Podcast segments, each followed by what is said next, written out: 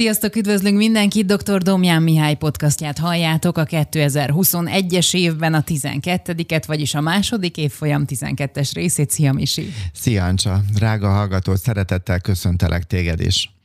A cím az, hogy így véd ki a manipuláció, tehát nem egyszerű a téma megint csak. Igen, ez egy hosszú evolúció, mire megtaláltam ezt a címet, ugyanis Hát el fogom mesélni, hogy milyen különleges dolog történt velem, de most egy kicsit komolyra fordítva a szó, tehát, hogy egyszerűen egy olyan társadalomban élünk, ahol a jó hiszemű befolyásolás, ez egy általánossá vett, vagy ezt nem lehet kivédeni, ugyanakkor kárt okozó manipulációnak a legkülönbözőbb szintjeivel találkozhatunk a mindennapokban. Ez a fogyasztói vagy társadalmi szint, ez, ez nem megkérdőjelezhető, és ez lépten tapasztalható, illetve hát erre iparágak és érdekcsoportok épülnek. Ugyanakkor ez mellett van egy családi szinten is megjelenő megjelenő manipuláció, nem beszélve arról, hogy vannak olyan emberek, akik narcisztikus személyiségzavarban szenvednek. Természetesen ez egy spektrum, tehát hogy vonásokat elég sok ember magáinak mondhat, de maga ez a klasszikus narcisztikus személyiségzavar, ez csupán a társadalmunknak az egy százalékára jellemző, de hogy mégis a másiknak a kihasználása, a szabályokon való átlépés, a versengés ahogyan a manipuláció is erre a ö, személyiségzavarra jellemző, és hogy ezt az, az egész témát össze akarnám foglalni, akkor azt lehet mondani, hogy egyszerűen hülyének nézik az embert, vagy, vagy, vagy, vagy azt érzem, hogy, hogy, hogy nem tudom, hogy bizony, elbizonytalanodok a másiknak a jelenlétében, vagy leértékelést érzek, és hogy önmagában ez a manipuláció, mivel nagyon-nagyon sokoldalúan, ennek az enyhe formája a befolyásolás, én ezt így használom most ebben a podcastban, hogy ez önmagában nem ért volna meg, hogy így mondjam, egy misét, vagy nem akartam volna erről egy alkalmat, azzal együtt, hogy egy fontos pszichoedukatív téma, azonban hát történt velem egy különleges élmény. No, mesélnél erről?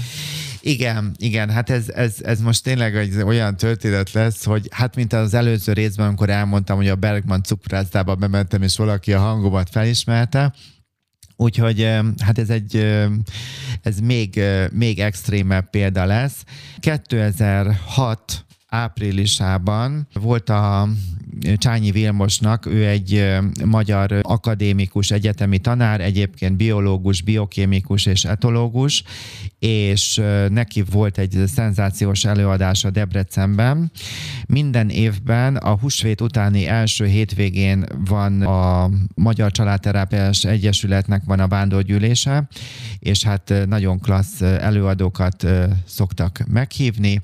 Itt szerepelt a professzor úr is, azt csak zárójelben elmondom, hogy hát lehetséges, hogy a nagy nevek mellett ilyen kis nevek is voltak már, és hogy valakinek feltűnt, hogy én is már tartottam itt többször workshopot. Na most nem rólam van szó, hanem a professzor úrról, és itt egy nagyon különleges tudományos alapon, hát nem is az, hogy bizonyított, hanem leírt jelenségről beszélt, és én nagyon lelkesen sose felejtem el, ahogyan így jöttem haza, és hogy, hogy, hogy mindenkinek elmeséltem, hogy mit hallottam. És 2006-ban én jegyzeteltem az ő előadásán, de annyira jó volt, vagy magával vitt ez a téma, hogy igazániból nem tudtam mindent leírni. Viszont Friderikus Sándor meghívta, igaz van neki Sándornak egy podcast csatornája, amely, ja, tehát úgy is mondhatnám, hogy a YouTube-on csinált egy saját tévécsatornát, ahol hát nagyon kiváló interjúkat hallhatunk, és a tizedik adásban az én drága professzoromat meghívta, akitől tényleg őszintén mondom, hogy mindig lehet tanulni, egy végtelenül nagy tudású, intelligens emberről van szó, és hát logikus, hogy hát ki nem hagytam volna ezt az adást, még aznap megnéztem, ahogy leadták, és a az elbúcsúzás után a Sándor visszajött, vagy kapta a szót, hogy így fejezzem ki, és azt mondta, hogy megadott egy e-mail címet, hogyha valakinek a, van az elmúlt tíz adásról véleménye, akkor megírhatja.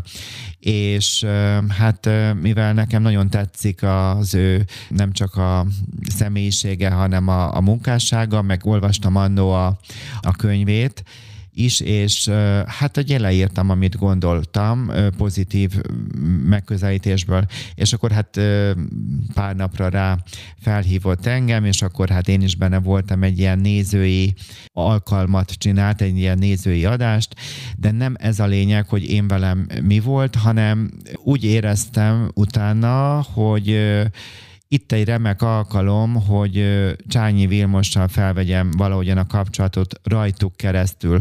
Ugyanis, amiről a professzor úr 2006-ban beszélt, próbáltam angolul is utána olvasni, de nem találtam olyan cikkeket, és, és hogy viszont, hogy mondjam, a lelkesedés és a fő lényegét megértettem, de hogy voltak olyan mozaik darabok, amelyeket, amelyek szükség lett volna arra, hogy így elő tudjam én is adni, vagy meg tudjam helyesebben osztani, és hát akkor én későbbiekben a Friderikus produkciónak az irodájának írtam, és akkor ők továbbították a professzor úr felé a, az én kérdésemet, vagy kérésemet, Igaz, drága hallgató, az előző, gyakor- vagy az előző podcastban pont a kölcsönös kérések gyakorlatát vettük, úgyhogy köszönöm, hogyha sokan meghallgattátok, és hogy, hogy adtatok visszajelzést is, és tehát, hogy visszatérve most a, a professzor úrhoz, hogy így a Friderikus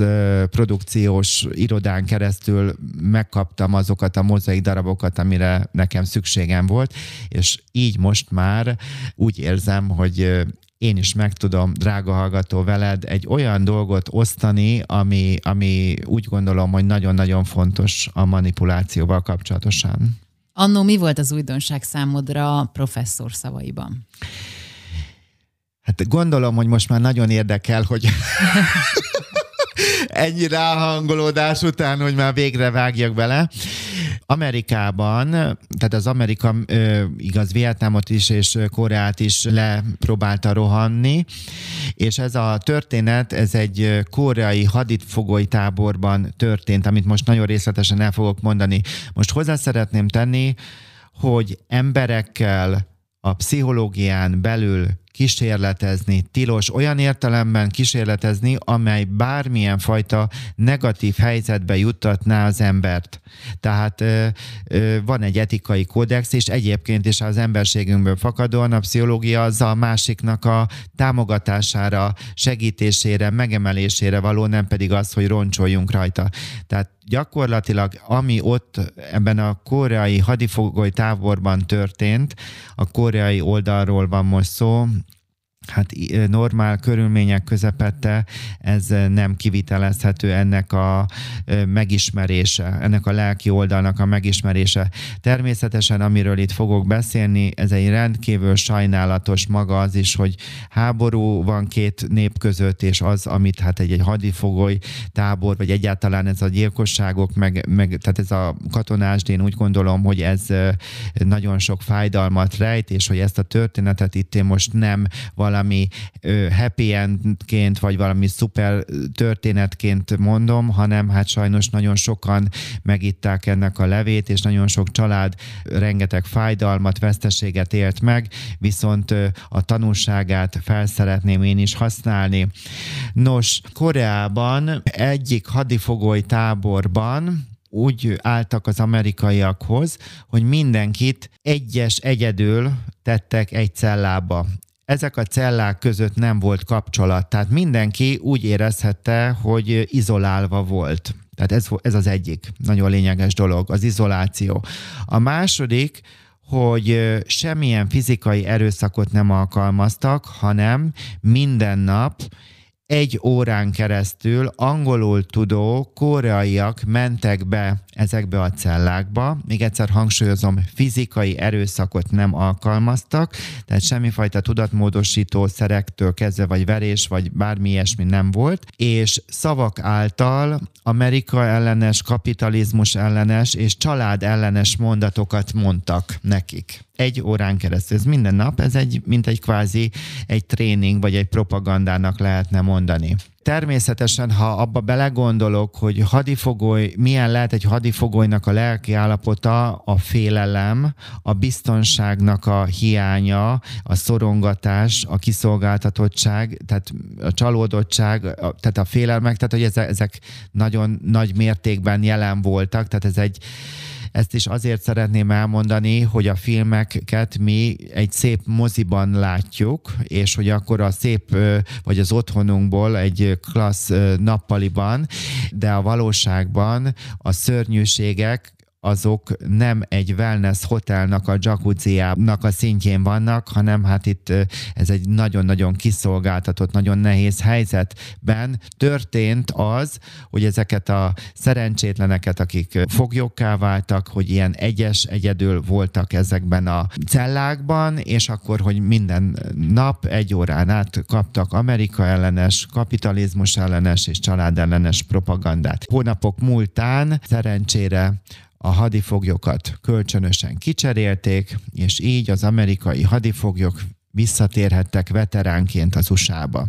És itt mivel ők egymással sem beszéltek arról, hogy itt ki mit ért meg, azzal a tudattal voltak, hogy ez csak velük történt meg, tehát nem beszéltek erről, tehát a szégyennek a jelenléte, tehát a félelem, meg hát gondolom, hogy sok egyéb dolog is átélhet, tehát hogy megélték meg a posztraumás stressztől, szóval rengeteg mindent el tudok képzelni, amit ők átélhettek, vagy vittek magukkal, és amikor hazaértek, akkor ők közöttük volt olyan, aki elvált, aki eladta a házát, és Amerika ellenes, kapitalista ellenes és család ellenes propagandát, röplapokat, stb. kezdett el az USA-ban folytatni.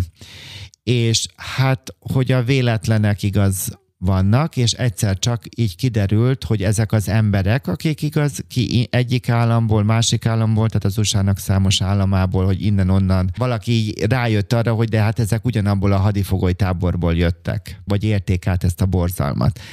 És ekkor kezdődött el ennek a lelepleződése, hogy itt mi is történt amit le lehet vonni, hogy két-három hónap elég arra, hogy a véleményünk átalakuljon.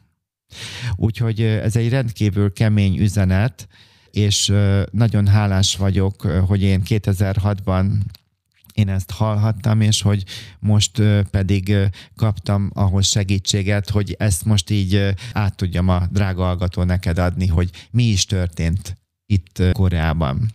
Mi a pozitív üzenete ennek a fájdalmas történetnek? Igen, mert hogy amire a professzor úr kihozta, és ami engem lelkesített, az, ami, hogy mondjam, egy, egy reményt adott nekem, hogy amennyiben a, a szavainkat, tehát most először csak a saját környezetünkre gondoljuk, hogy a saját szavainkat elismerésre, megbecsülésre, őszintességre, mert az őszintesség is nagyon fontos, hogy ne csak a méltányos, hanem a méltánytalan dolgokat is vállaljuk és mondjuk ki.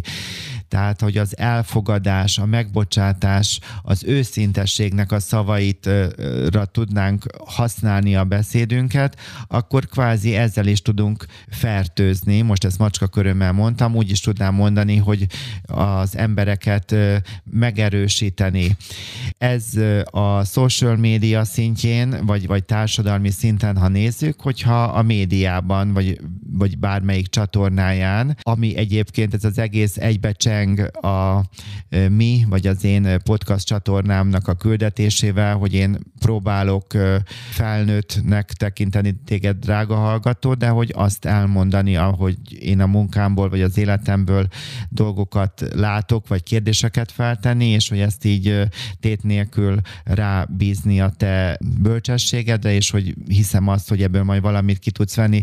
Tehát, hogy mindenféleképpen, hogy magát, ha a médiában bármelyik csatornáján témáját nézzük, ez az őszinteség, az elfogadás, a megbocsátás, a, a megbecsülésnek a szavai, ezeket látnánk, illetve hát a, a cselekedetek mentén is ez megvalósulna, akkor bizony ezek megerősítőleg hatnának társadalmi szinten.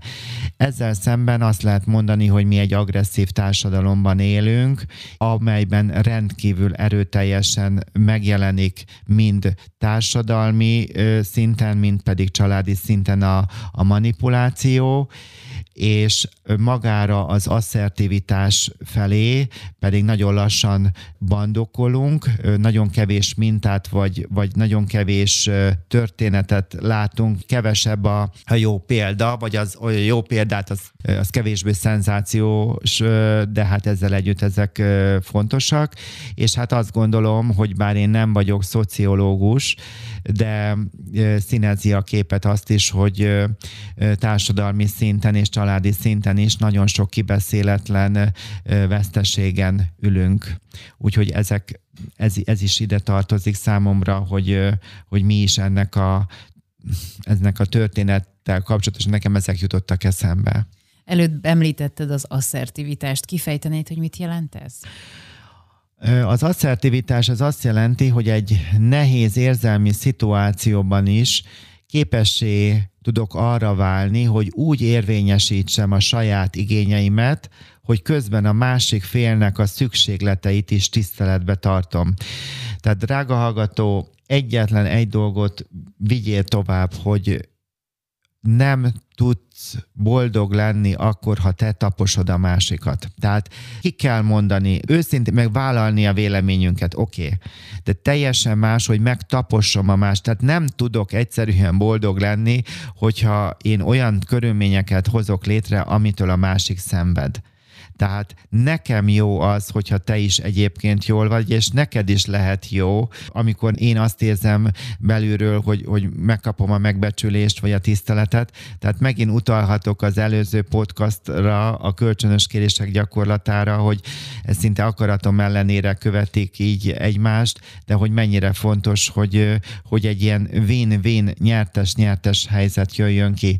Tehát az asszertivitásnak az a leg fontosabb üzenete, vagy, vagy azt akarja ez a fogalom, hogy tudatosan odafigyelünk a kapcsolatra. Tehát az őszintesség is nagyon fontos, de az őszintességnél még fontosabb a kapcsolat, és hogyha ebben a kapcsolódásban, hogy így fejezzem ki magam, tudunk erősödni, utána jön el a, annak az ideje és helye, hogy kifejezzük a, a méltánytalanságainkat. Az asszertivitásnak tehát kettő szintje van. Az első az, hogy őszintén tudósítok az érzéseimről, a vágyaimról és a szükségleteimről. Tehát a szükséglet alatt, hogy, hogy nekem, nekem mire van szükségem, mi, mi a jó nekem. Ugyanakkor a másik szint, hogy miközben ezt teszem, addig a másik érzéseit, vágyait és szükségleteit is meghallgatom és tiszteletbe tartom.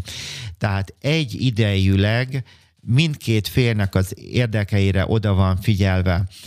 Egyébként, hogyha nézzük a kommunikációs stílusokat, akkor igaz, hát, hogy amit mondtam, hogy mi egy agresszív társadalomban élünk, hát most beszéltem a asszertivitásról, tehát ez egy nagyon klassz dolog, egyszerűen megvalósítható, hallgass meg újból rágalgató az előző podcastot, vagy kérjetek segítséget, vagy önismereti csoportba menj el, és rá fogsz arra jönni, egy, ez egy teljesen egy tanulható, tudatosítható hozzáállás a világhoz, hogy, hogy az empátián keresztül keresztül, tehát hogy felmerül bennem, hogy te mit érzel, te mi, mi az, ami neked jó, de ugyanakkor megtanulhatom azt is, hogy az önszeretetben, hogy magammal empatizálok, és magammal kapcsolatosan hozok döntéseket, hogy nekem jó legyen, tehát hogy építek fel, építek dolgokat, vagy kimondok, vagy határokat hozok.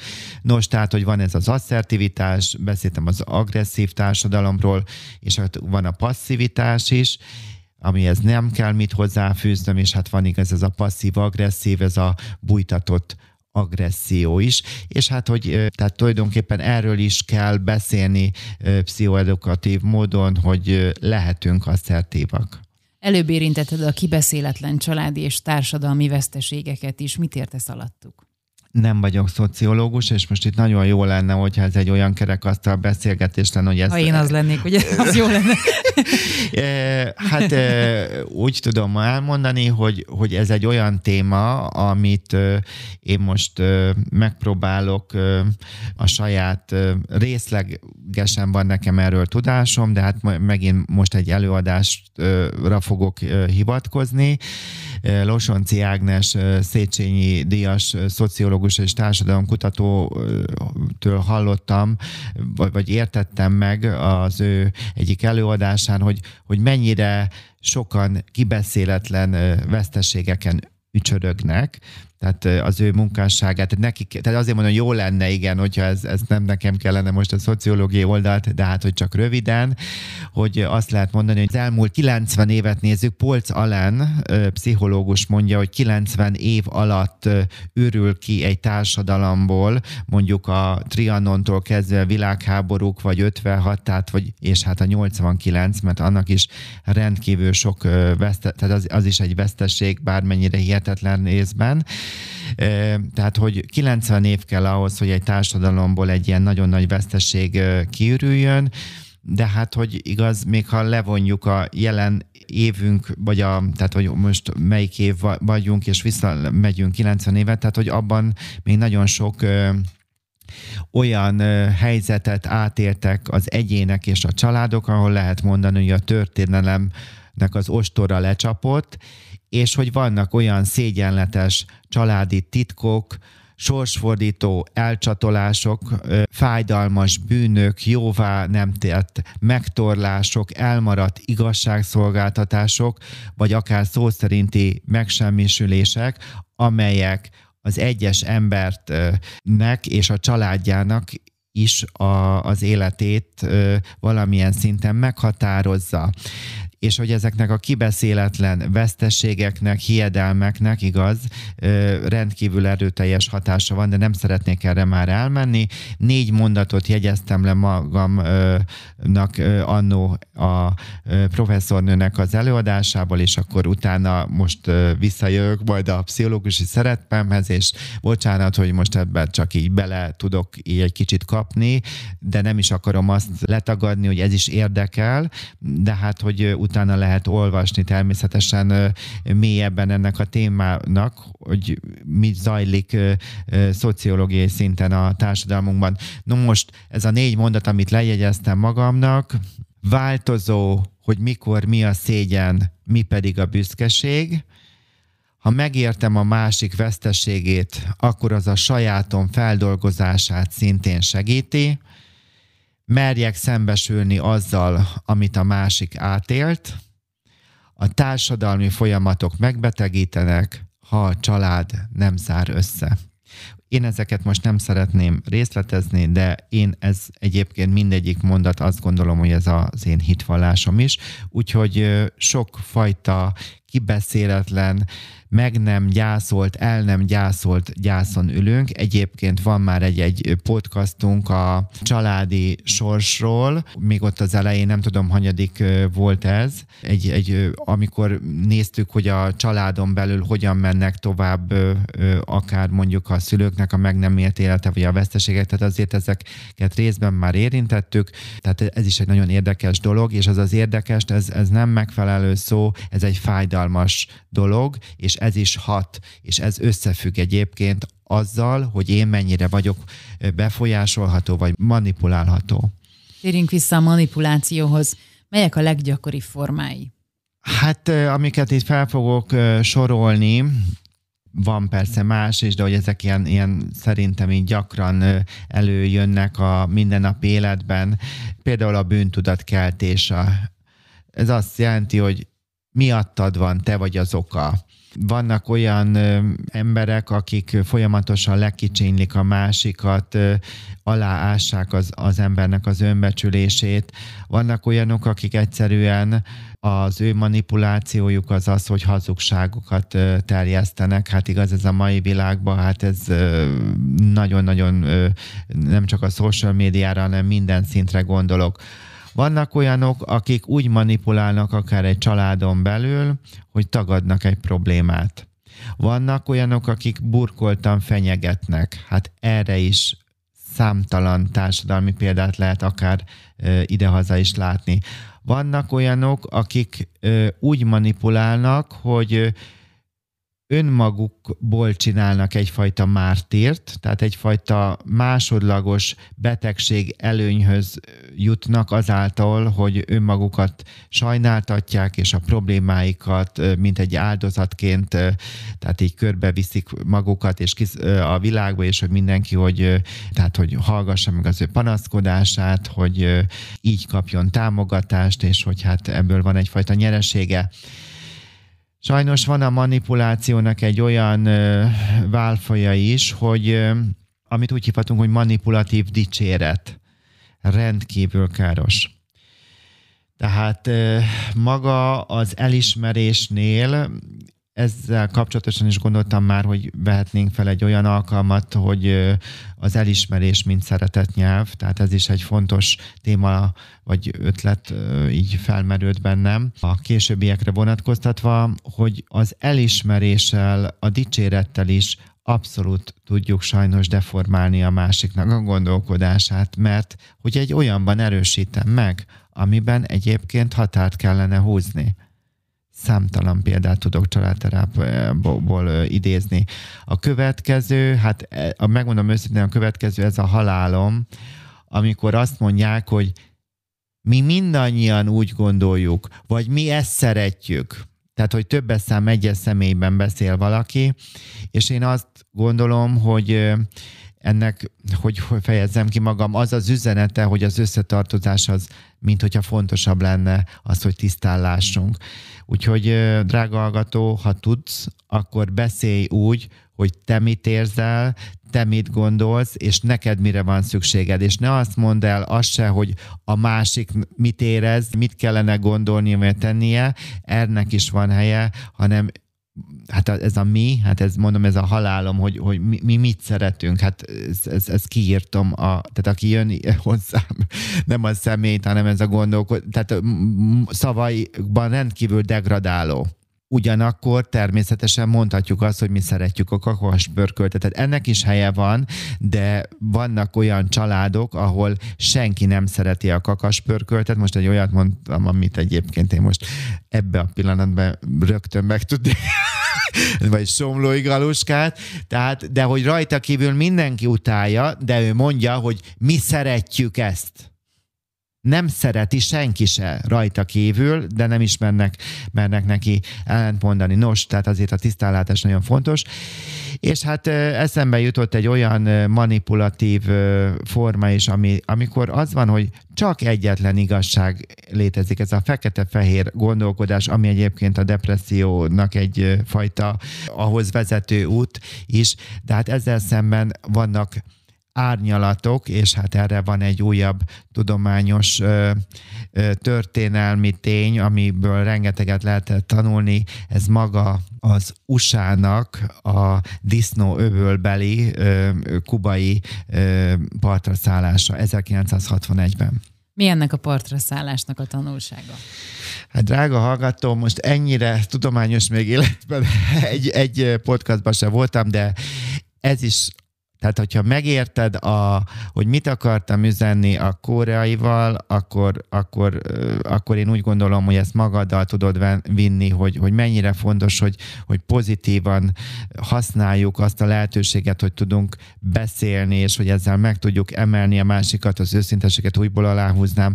Igaz, a ö, Losonci Ágnesnek a gondolataival azt szerettem volna újból csak ebben a podcastban aláhozni, hogy mennyire fontos, hogy a családon belül legyen kommunikáció ugye a veszteségekről. Na és akkor most jön ez a disznóöbölbeli dolog. 1961-ben az USA megtámadta Kubát. Na most tudjuk, hogy el tudod, drága hallgató, képzelni, hogy micsoda erőfölényben, tehát ezt nem lehet elkép... Tehát volt egy rakétaválság, igaz, hogyha az oroszok rakétákat telepítettek volna oda Kubába, nukleáris, akkor onnan nagyon könnyen el tudták volna az amerikai területet érni. És hát ezt az USA nem akarta engedni, teljesen logikusan. És akkor, hogy ők még nem csak blokkád alá vették Kubát, hanem gondolták, hogy partra szállnak.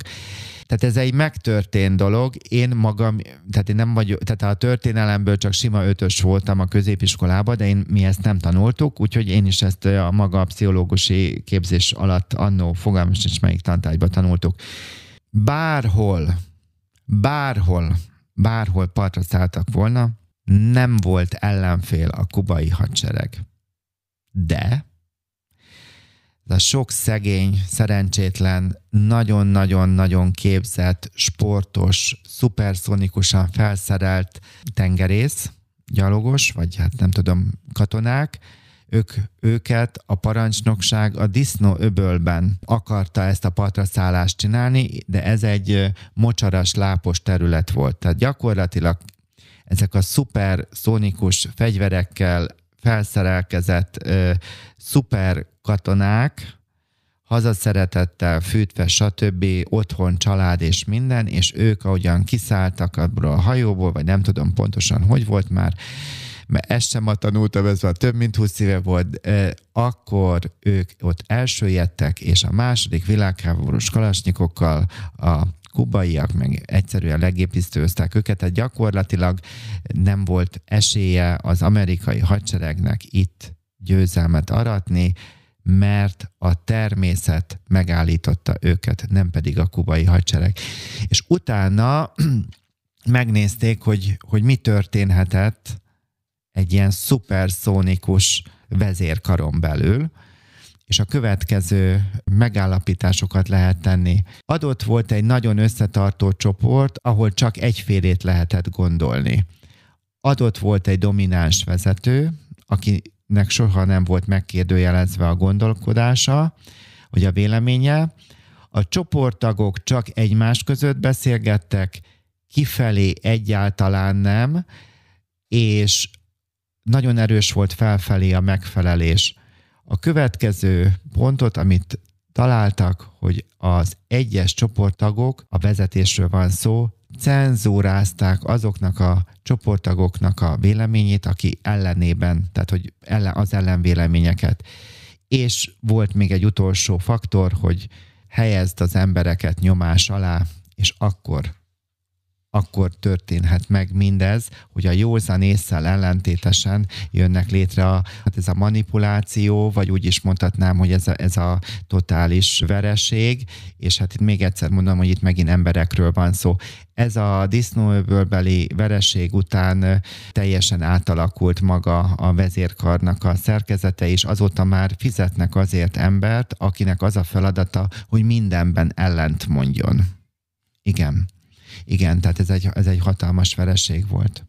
Vannak-e olyan technikák, amelyeket szándékosan használnak az emberek befolyásolására? Befolyásolás, igaz, hogy, hogy eddig így a manipulációról beszéltünk, vagy beszéltem. A befolyásolás az azokra az érzelmekre hat, amelyek a döntéseinkben fontos szerepet kapnak. Ezzel szemben a manipuláció az egy, az egy károkozásról van szó. Néha azonban nehéz meglátni, hogy hol van a határ. Úgyhogy most egy pár olyan példát mondanék el, amit szedtem össze, hogy, hogy amit így az emberek befolyásolására lehet használni. Például a marketing területén, hogy srác a szomszédból. Tehát, hogyha ha egy olyan személyt akar valaki minket befolyásolni, aki a saját hasonlóságunkat, tehát hogy a társadalmi hátterünket vagy az életmódunkkal hasonlóan él, mint hogyha ő a szomszédunk lenne, akkor rokon szemben táplálunk iránta, és tehát ez, ezt rendkívüli módon ez is ki van használva. Egyébként nagyon érdekes, hogy ezt úgy tudják bizonyos társadalmi körök, szervezetek ezt a srác a szomszédból létrehozni, hogy többfajta Srác a szomszédból című ö, személy van az ő csapatukban, és valaki ezzel, azzal, amazzal tudnak így a, a az ő táboruk azonosulni, és akkor így jön létre a befolyásolás. Következő érdekes dolog, hogyha példával alá tudod támasztani, hogy miért éri meg téged választani, tehát, hogy miért, miért te vagy a legjobb, miért, miért jó az, hogyha én téged választalak, akkor, akkor nyert ügyed van. Tehát ezt úgy is lehet mondani, hogy a mai világban borzasztóan terjed a storytelling, tehát az, hogy legyen egy jó sztorid, mert akkor azon keresztül jól fogsz tudni eladni, de eladni mindent lehet magunkat, a mosóportól kezdve akármilyen egyéb társadalmunkat érintő szituációt. A következő másfajta megközelítés is szeretnék példaként hozni, ha például szívességet szeretnél Ancsa kérni tőlem, akkor én rögtön magad nem, tehát nem jó a példa. Tehát, hogyha egy vadidegentől akarok szívességet kérni, de belefülzöm azt az indoklásba, hogy mert. Tehát, hogy szeretnék szeretnék, mit tudom én, egy, ad, adna nekem egy gombóc na idétlen lesz a mondat, adna nekem egy gombóc mert én úgy ennék egy gombóc Idétlen mondat. De mivel benne van az, hogy mert, ezért az emberek, ez pozitívan hat, akkor következőt, ilyenből rengeteg van. Ha valaki korábban adott nekem valami jót, valamiben segített, akkor úgy érzem, hogy én tartozom neki, és ez azt jelenti, hogy az emberek többsége szívesen segít egy olyan vadidegennek is, ha előtte ez az vadidegen meglepett minket valamivel. Tehát ez már inkább egy valamilyen manipulációnak tűnik, de ezek mind-mind igazak, és egyébként ebben élünk. Van-e még másfajta tudatos befolyásolási lehetőség? Hát ilyen nagyon egyszerűeket, ami mindenki tud. Ami a polcokon, a boltban elől van, az jobban fogy. Igaz, azért plusz pénzt kell fizetni ha egy háztartási szerhez egy plüsmaticit kapcsolunk, akkor a gyerekek, akik a szülőkkel együtt vásárolnak, ő miattuk a szülők azt a fajta háztartási szerhez fognak nyúlni, mert hogy a gyerek mondja, hogy jaj, de aranyos az a plüsmaci. Ugyanúgy igaz állatfigurákat, hogy bármilyen fajta termékhez, bármihez csatoljuk, sokkal jobban megy. Szeretjük a most, azonnal, új és az akciós szavakat. Egy ismerősöm egy nagyon nagy magyar ö, kereskedelmi cégnél, Magyarországon működő kereskedelmi cégnél dolgozott a marketing osztályon.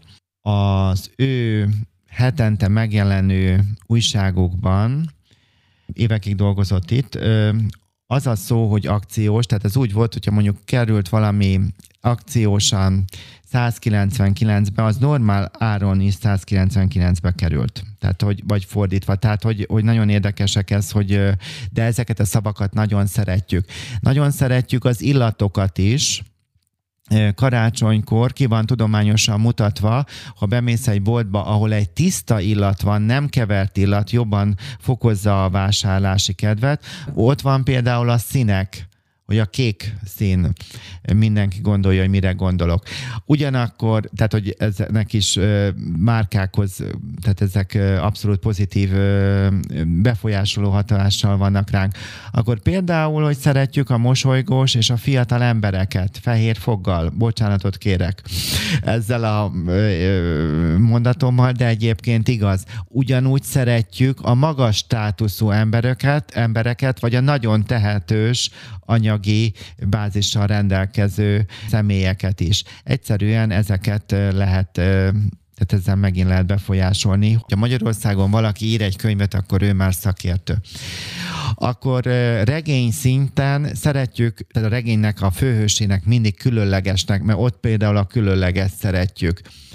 Úgyhogy, vég, de ezt így végtelenségig tudnám sorolni ezeket a... Kisbaba kutya, mindent minden, vele így, így, így van. Egyetlen egy példát szeretnék még hozni, ma úgy látszik, ilyen tudományos nap van. Ezt azt hiszem szociálpszichológiából tanultuk, hogy nem tudom megmondani, hogy mondjuk 50-es, 60-as, nem, nem akarok, ezt, ezt már nem emlékszem, hogy melyik évtizedben, melyik évtizedig, pontosítok, úgy volt a reklám, hogy szeretnél eladni, csináltál plakátot, vagy mit tudom én, egy fekete-fehér, majd színes, nem tudom, tévéfelvételt, és akkor költöttél rá, többet adtál el. Egészen addig, amíg a Marlboro ki nem jött egy, egy reklámfilmmel. És itt nagyon helyes emberek egy bárban, nem láttam ezt a reklámfilmet, szívták a cigarettát. Biztos, hogy nagyon szépek voltak, helyesek voltak, gondolom, hölgyek, urak, félhomály, szép bár, minden szép.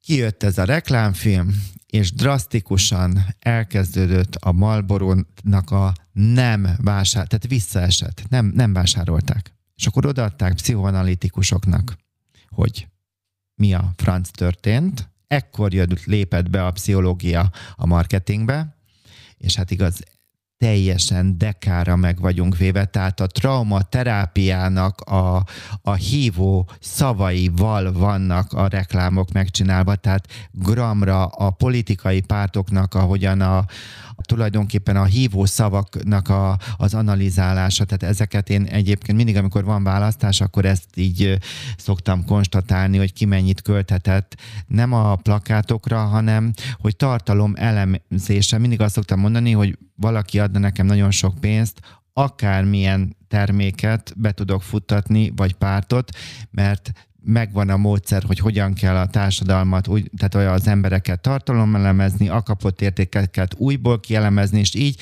el tudunk jutni pár olyan szóhoz és helyzethez, ami nagyon-nagyon erőteljes hívószó, így ö, kapcsolódni tudnak az emberek. Na szóval nem akarom ragozni, hogy ez dekára ö, működik, és hogy itt a Malborónál arra jutottak a pszichoanalitikusok, hogy azáltal, hogy egy zárt térben vannak, és és itt nagyon erős a passzív dohányzás, akkor igaz még lehetett dohányterméket reklámozni, már nagyon régóta igaz unió belül, meg nem tudom, hogy Amerikában is fejlett országokban nem, és azt tanácsolták, hogy vigyék ki a Malborónak a, a reklámját a, a környezetbe, és ekkor, hogyha esetleg gyerekként emlékszel, hogy ő nekik a reklámja volt, hogy a sztyeppéken, vagy egy ilyen dombos, hegyes vidéken egy lovas férfi, egy ilyen cowboy jellegű, nem tudom, nem emlékszel? Nem.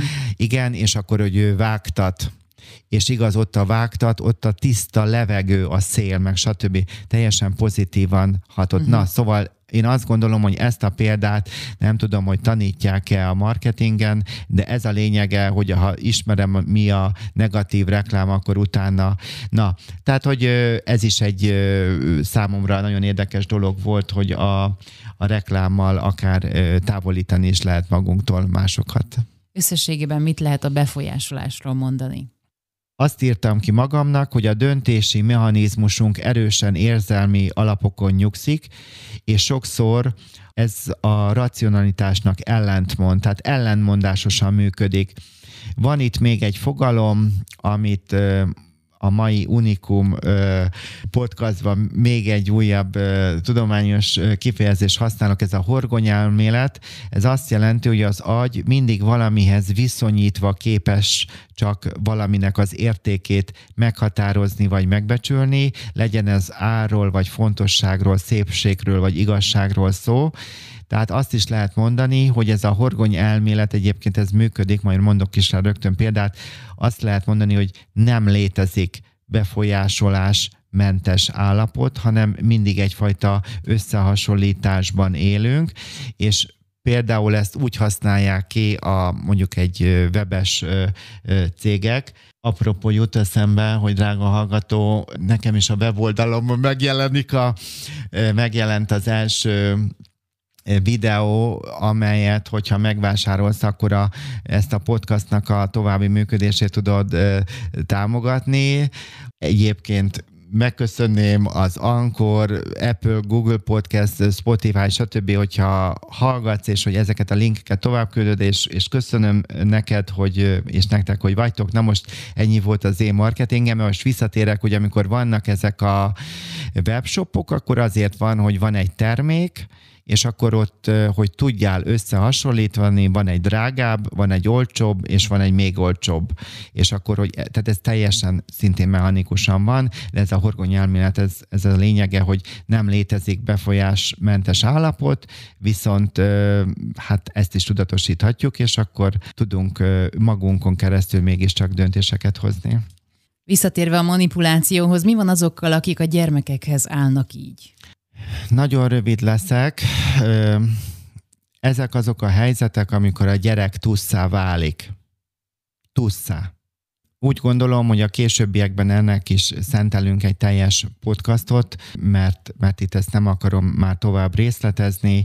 Valóban sajnos a gyerekek tudnak manipulációnak az eszközévé válni, tehát az egyik szülő így üt a másikon, vagy a birtokláson, tehát nagyon-nagyon sok mindent meg tudnék itt osztani, és nagyon nehéz annak a személynek, aki kirekesztődik. Tehát a, a kirekesztetnek mindig nehéz, tehát a megoldás, amiről már beszéltünk, az mindig az asszertivitás, és az, hogy, hogy, hogy, hogy regalgató, hogyha jól akarod érezni magad, egy szint fölött, akkor az nem képzelhető el, hogy a másik is jól érezze magát a bőrében. Összefoglalva a mostani podcast adást, mi lehet a megoldás? Amit a mindfulnessből ö, ö, megtanultam, illetve tudatosítottam, hogy az automata reakciók helyett lehetőségünk van, lehetőségem van tudatos döntéseket hozni, a szavaimat használhatom konstruktív módon, ugyanakkor az életerőmet, életenergiámat létrehozhatok dolgokat. Nagyon fontos igaz a, a kórai példát, hogyha előhozom, hogy, hogy a félelem és a szorongás, hogyha ez tartósan a biztonság érzetem meg van kérdőjelezve, vagy nincs meg, akkor tennem kell azért, hogy megtaláljam a belső biztonságomat, a magány helyett, az izoláció helyett, hogy legyenek megtartó kölcsönös emberi kapcsolataim, és a nulla kommunikáció helyett pedig vállaljam a nyíltságot és, és önmagamat. Összességében azt gondolom, hogy szálljunk, és szánni fogok ezután is önismeretre időt, magamra szánok időt, terát szánok időt, egymásra szánunk időt, mi a célom, mit akarok, és drága hallgató, most olvastam nem régen egy nagyobb populáció végzett kísérletet, hogy még mindig rengetegen tévéznek. Nem vagyok ellene, természetesen mindent lehet mértékkel, de hogy te válaszd meg, hogy mit engedsz be, és hogy legyél ezzel tudatában hogy ez fontos, mert ne járjunk úgy, vagy ne járj úgy, mint a, hát, hogy mondjam, kisarkítottan a koreaiban a hadifoglyok, hogy a manipulációnak az áldozatává válik. A pszichoterápiás képzésen tanultam meg, majd tudatosodott bennem, ez most már egy következő pont, hogy figyelhetek a megérzéseimre, és hogy fontos az, hogy én mit érzek. A barátokat már érintettem, és még egy-két olyan általános dolog, hogy nem érdemes olyas valakire vesztegetni az időt, aki, a, aki nem figyel oda rád, aki folyamatosan félreért, vagy leértékel. Tehát azokra fordíts, drága hallgató, a, a te drága életedet és idődet, vagy tevékeny személyekre, vagy tevékenységben, ahol látod a fejlődésnek a lehetőségét, és szeretném, hogyha ha nagyon nem tudsz egy, egy, egy mérgező kapcsolatból kilépni, akkor elsősorban, hogy kérje segítséget, de hogy van egy nagyon klassz könyv, a Susan Forwardnak a Mérgező szülők, amelyet általánosságban is nem csak a szüleidre vonatkozhatva elolvashatsz, erről nekünk van egy podcastunk, ugyanakkor a társfüggőségről van egy külön podcast a alkoholbetegek és társfüggőknek a sorozatában, úgyhogy azt is, mert hogyha amennyiben valakinek az, az önszeretének a hiánya, vagy pedig a társfüggése nagyon erős, akkor a manipulációnak vagy a befolyásolásnak nagyon magas fokon az áldozatává válik. Azért nem szeretném ezt a manipulációt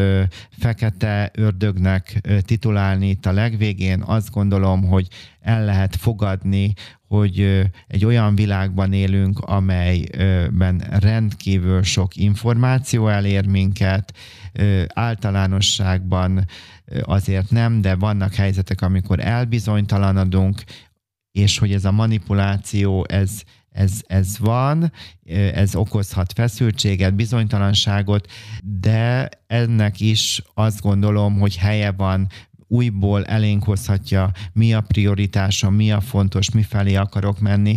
Úgyhogy, drága hallgató, utolsóként azt szeretném neked mondani, hogy vállalt fel, próbáld meg felvállalni a saját véleményedet, legyél konstruktív, bízom benne, hogy érezted ezt is most rajtam keresztül, hogy így próbálok hozzáállni azzal együtt, hogy érzem, hogy ez, egy, ez a cipő egy kicsit, vagy hogy mondják, a kabát, kabát volt nagy, vagy a szűk volt a cipő, tehát hogy minden szociológustól kezdve so, szociálpszichológus nem tudok lenni, de hogy egy kicsit egy kis kitekintést tudtam arról adni, hogy hogy, hogy, hogy milyen világban élünk, és amikor te esetleg látsz olyan személyeket, akik nagyon sokat lopnak, vagy hazudnak, vagy mások kárán jutnak előre, én, én azt szeretném mondani, hogy természetesen van igazságszolgáltatás is, de azt is fontos látni, hogy ki mit vet azt fog ö, aratni, és azoknak az embereknek, akiknek a pénz a pontos, a pénz az, az Istenük, azoknak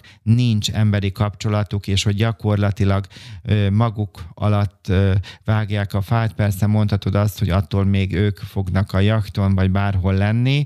Én úgy gondolom, hogy mindenki, amit elvet, azt fogja learatni, és ne azzal foglalkozzunk. Igazságszolgáltatás fontos, igen, de hogy ne azzal foglalkozzunk, hogy a másik mit tesz, hanem hogy én akarjam, hogy mondjam, jól érezni a bőrömben magam, és továbbra is erősítelek abban, hogy ahhoz, hogy te egy szint fölött még mindig tudd ezt a életigenlésedet megélni, az az is kell, hogy a másiknak is adjál jót, és olyat adjál, ami neki hitelesen jó. Úgyhogy az empátia, azt gondolom, asszertivitás, elfogadás, megbocsátás, ezek a, ez a mi utunk, vagy ez az én utam, vagy én ezt akarom járni. Úgyhogy Hát köszönöm, Ancsa. Dr. Domján Mihály, köszönjük szépen.